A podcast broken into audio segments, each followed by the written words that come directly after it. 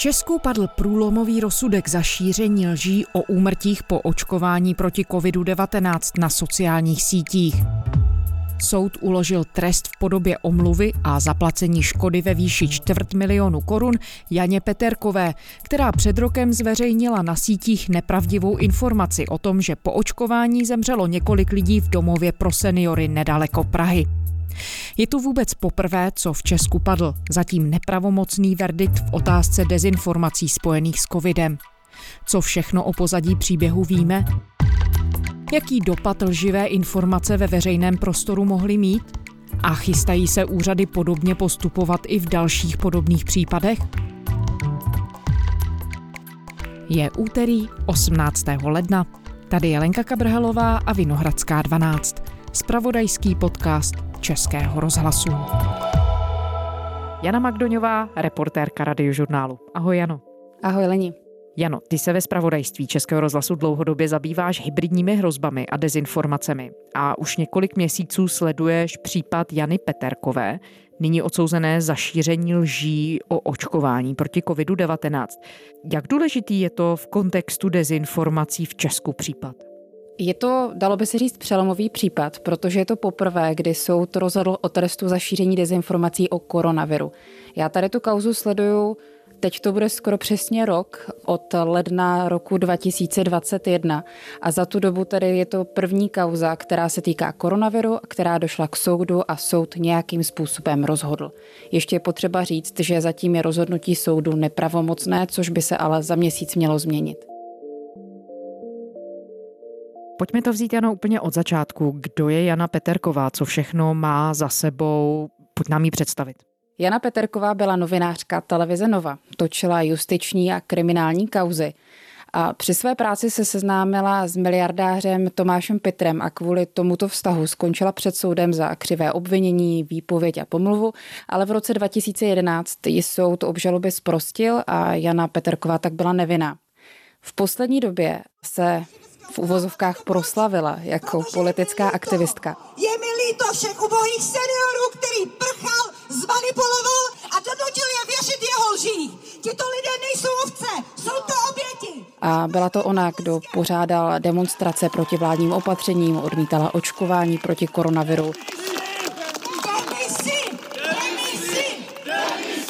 Šířila často už vyvrácené lži a pro svou činnost využívá své sociální sítě, má svůj facebookový profil a na něm živě vysílá často právě, že své sledující bere sebou na ty demonstrace. Možná jsou nás tady dneska stovky, ale zítra nás budou tisíce, protože celá nebo jsem viděla třeba záznam, kdy je vzala sebou do očkovacího centra a tam se doptávala místního personálu nebo lidí, kteří se chtěli naočkovat, proč to dělají, jestli ví, že to je experimentální vakcína a tak dále. Tak lidičky, já vás zdravím z hlavního nádraží. Eh, jdeme opět navštívit očkovací centrum, ve kterém nikdo není, protože vládním lžím, Babišovým lžím už nikdo nevěří.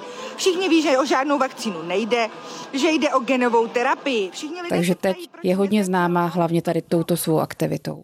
A v tom konkrétním případě, který se dostal k soudu a už má tedy svůj nepravomocný verdikt, jaké dezinformace nebo jaké lživé informace Jana Peterková šířila?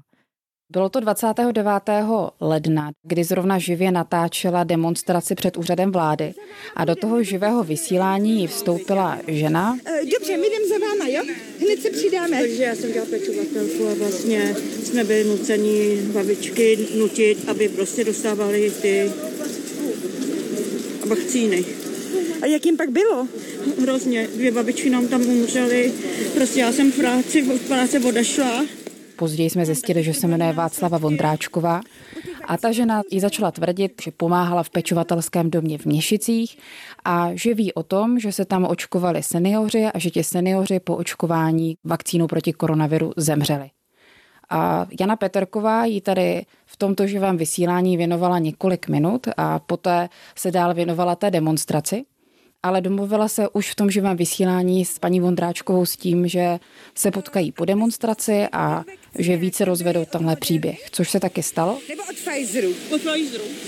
Co se bezprostředně po těch vakcínách stalo? Prostě babičky dostávaly vysoké teploty, začali nám vracet promodrávat, začali se nám dusit a za dva dny babičky nám odešly. Babičky, které byly jinak zdraví, které neměly žádný problémy, až jenom půze.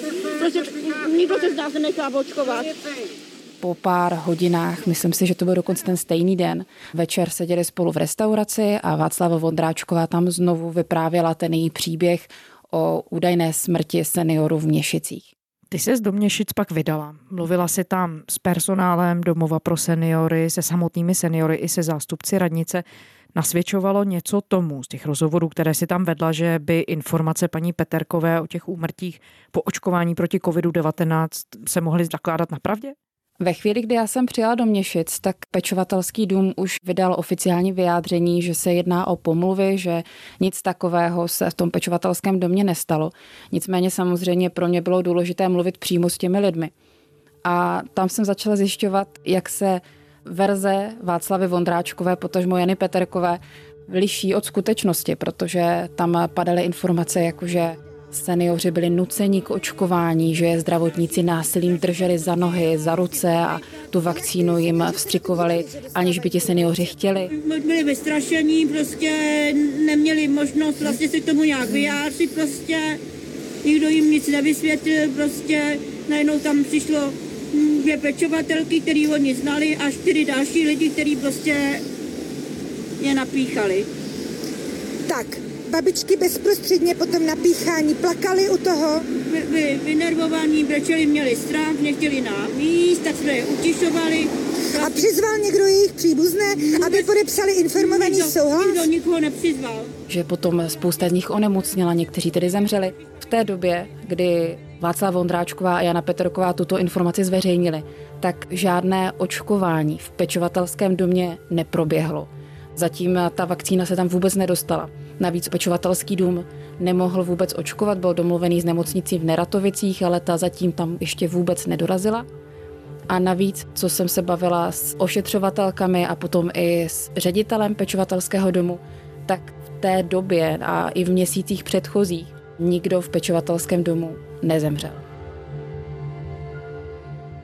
No tak podívejte, tohle to všechno tady eh, je za posledních pár dnů prostě plný Facebook notifikace plný komentářů a, a příspěvků k, k našemu prohlášení, kde jsme dementovali uh, zprávu o úmrtích. Starosta Měšic vůbec nechápal, jak se to stalo. Víceméně na veřejnosti se postavil za ten pečující dům.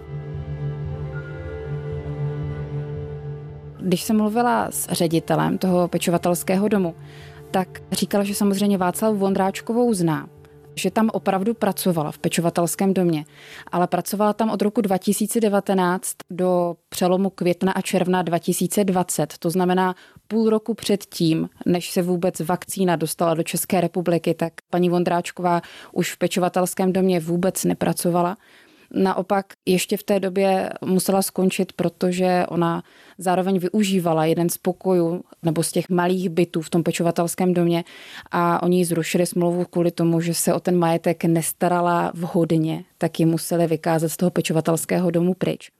Když se Jana Peterková potom rozhodla udělat tiskovou konferenci s Václavou Vondráčkovou, kde ji dovedla do restaurace Šeberák, což bylo takové centrum lidí, kteří právě nějakým způsobem bojují proti vládním opatřením, proti očkování a tak dále. Byla to restaurace, která i v době, kdy ostatní restaurační zařízení musela být zavřená, tak stále fungovala tak na tomto místě udělala takovou improvizovanou tiskovou konferenci, které jsem se tedy neúčastnila, ale samozřejmě Jana Peterková ji přenášela živě, takže se ptala Václavy Vondráčkové, na celý ten příběh, doptávala se na různé podrobnosti. Kolik vás bylo s Maruškou na pokoji?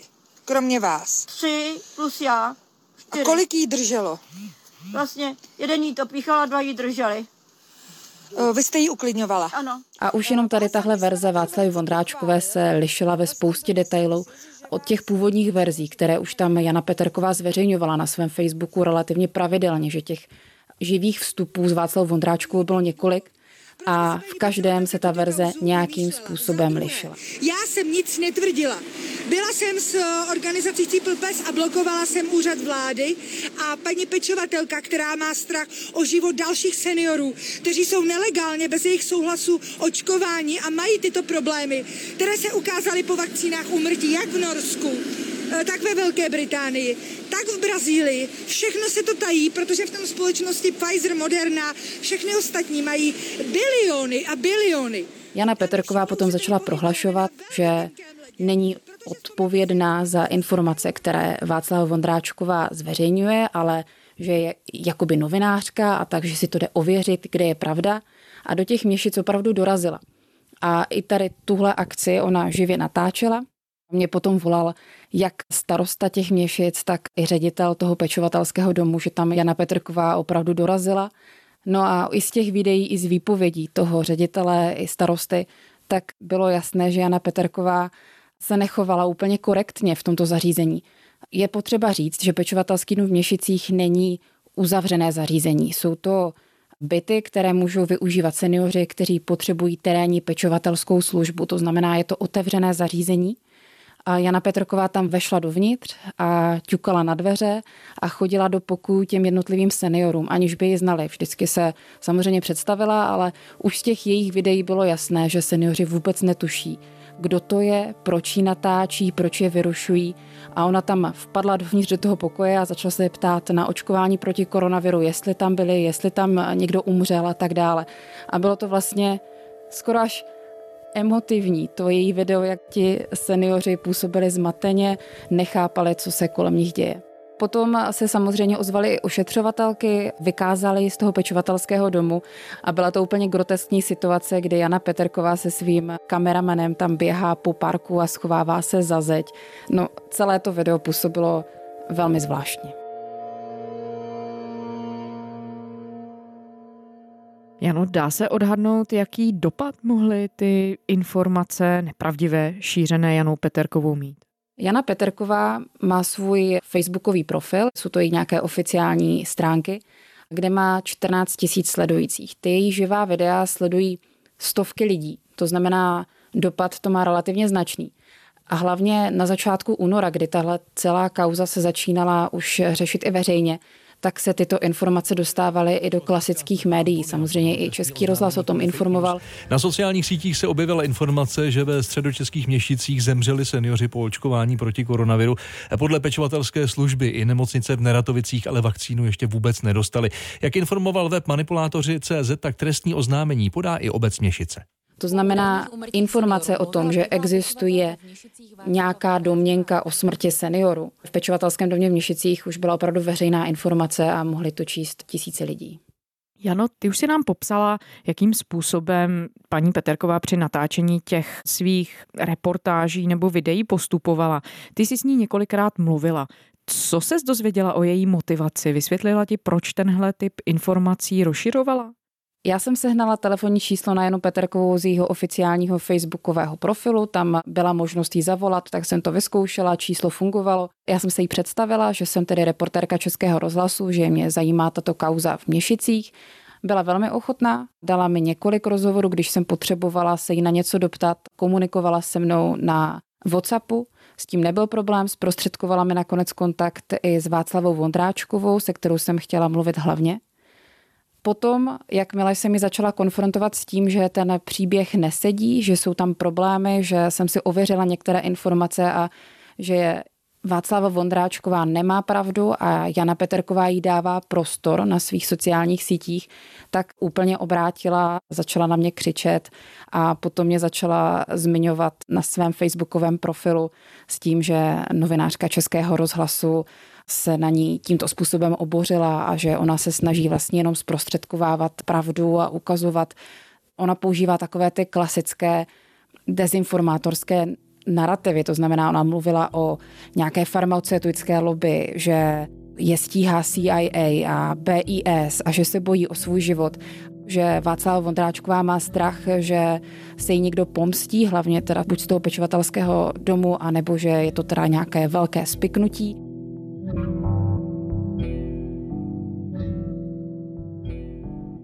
Jana Peterková se do těchto kaus pouští často, protože pokaždé začíná po svých sledujících chtít pomoc. Ona má svůj účet na svém webu, má zveřejněné číslo svého bankovního účtu a své sledující potom vždycky začne prosit o pomoc za nějakým účelem. To znamená, když jsme se tady bavili o kauze v Měšicích, tak tvrdila, jaký má strach, že se tady jedná teda o nějakou tu farmaceutickou lobby a tak dále a potřebuje peníze na právníky. A začala vyzývat své sledující, aby jí posílali příspěvky, aby si mohla ona a hlavně paní Vondráčková tedy dovolit nějaké právní služby.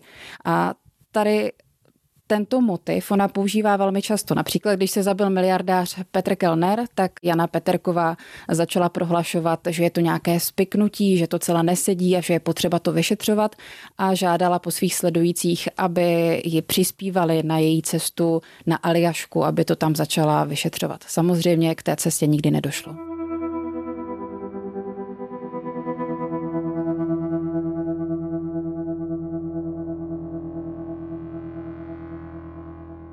Jano, jak celá ta kauza dospěla až k soudu?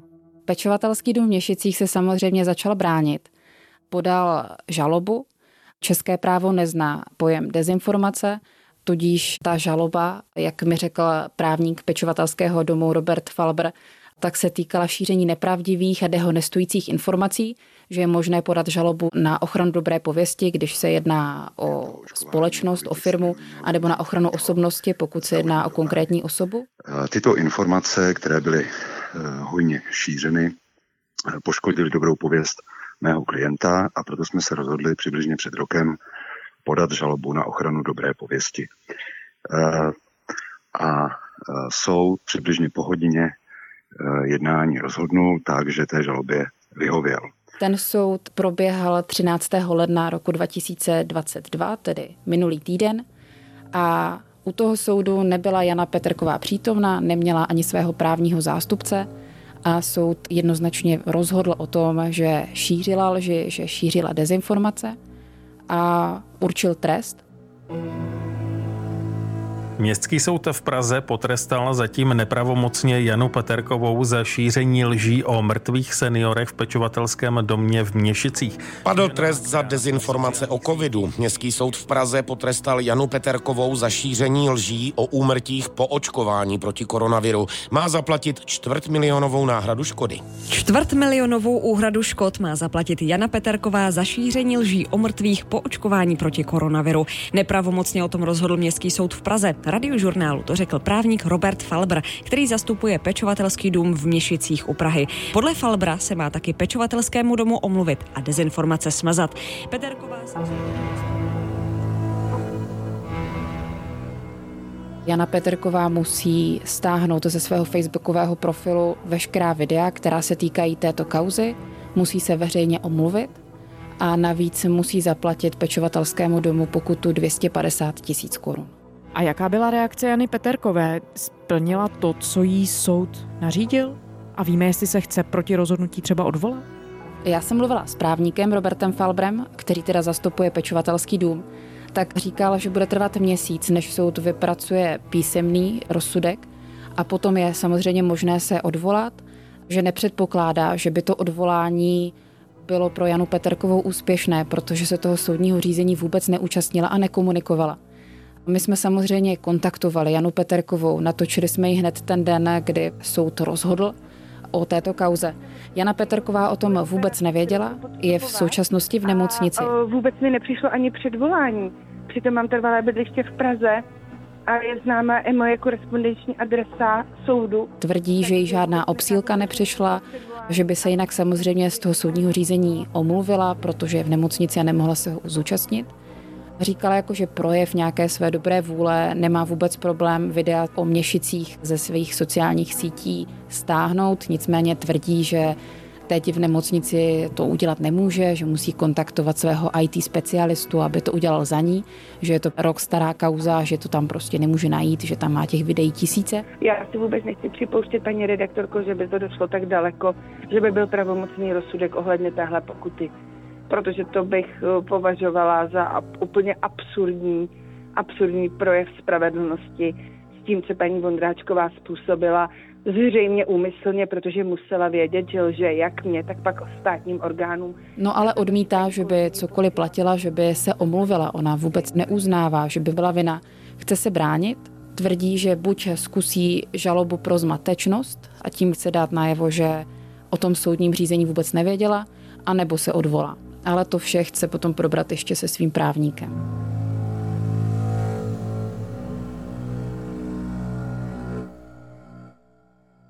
Jano, my jsme tady s tebou ve Vinohradské 12 mluvili o hybridních hrozbách a dezinformacích několikrát. Naposledy to bylo na podzim před parlamentními volbami. Ty jsi mluvila o přístupu tehdejší vlády, vedené někdejším premiérem Andrejem Babišem, šéfem hnutí ANO. Jak se od té doby situace posunula s příchodem nové vlády? Nakolik je pro ní boj proti dezinformacím prioritou a možná i konkrétně boj proti dezinformacím, které se týkají covidu a pandemie, protože to dál zůstává hlavní výzvou pro ten nový kabinet? Nová vláda se dezinformacemi a případně tedy hybridními hrozbami chce dál zabývat. Mají to i ve svém programovém prohlášení. Navíc novým mediálním poradcem premiéra Petra Fialy z ODS je Michal Klíma, což je český novinář, mediální manažer, předseda správní rady nadačního fondu obětem holokaustu a místo předseda správní rady nadačního fondu nezávislé žurnalistiky. A ten sám prohlásil, že se chce zaměřit na dezinformace, že to považuje za velmi důležité téma, které je potřeba řešit. To znamená, nový kabinet určitě bude v nějakém boji proti dezinformacím, ve zvyšování takzvané odolnosti společnosti, to znamená, aby lidé uměli rozeznat dezinformace, uměli se orientovat v tom informačním prostředí, chce pokračovat a možná navíc ještě to chce posílit. Jenom ty jsi zmiňovala v úvodu, že tenhle případ je důležitý tím, že je vůbec první, který skončil u soudu, co se týče dezinformací týkajících se covidu. Existují nějaká data o tom, jestli policie vyšetřuje i další podobné případy? Dá se to vůbec zjistit? Jsou to zatím jen takové vzkazky. Protože samozřejmě jsem tam policie i třeba na svém Twitterovém účtu zveřejní, že řeší nějakou kauzu, že má třeba několik oznámení, které se týkají nějakých útoků na osobnost, nebo teďka třeba v poslední době se hodně řeší takové ty kauzy, kdy lidé, kteří nesouhlasí s očkováním, tak zastavují třeba šéfa lékařské komory Kupka před jeho domem a chtějí po něm vysvětlení a tak dále. Takže tyto případy policie řeší. Nicméně tím, že neexistuje, jak už jsme zmínili v právním řádu, pojem dezinformace, tak se nedá říct nějaké souhrné číslo. Nemůžeme říct, policie řeší třeba 100-200 případů, které se týkají dezinformací. Policie nemá žádnou jednotnou databázi. Museli bychom oslovit jednotlivá krajská ředitelství a ještě ta krajská ředitelství by se museli probrat všemi oznámeními, které se týkají pomluvy, které se týkají šíření poplašné zprávy, které ne vždy samozřejmě souvisí s dezinformacemi. To znamená, nějaké souhrné číslo není vůbec jednoduché, spíš bych řekla, je to nemožné získat. Jana Magdoňová, reportérka radiožurnálu, která se věnuje dezinformacím a hybridním hrozbám. Jano, děkujeme za rozhovor. Také děkuji. A to je z úterní Vinohradské 12 vše. Děkujeme, že posloucháte. Všechny naše epizody najdete na serveru iRozhlas.cz a také ve všech podcastových aplikacích. Psát nám můžete na adresu vinohradská12 zavináč rozhlas.cz. To byla Lenka Kabrhelová. Těším se zítra.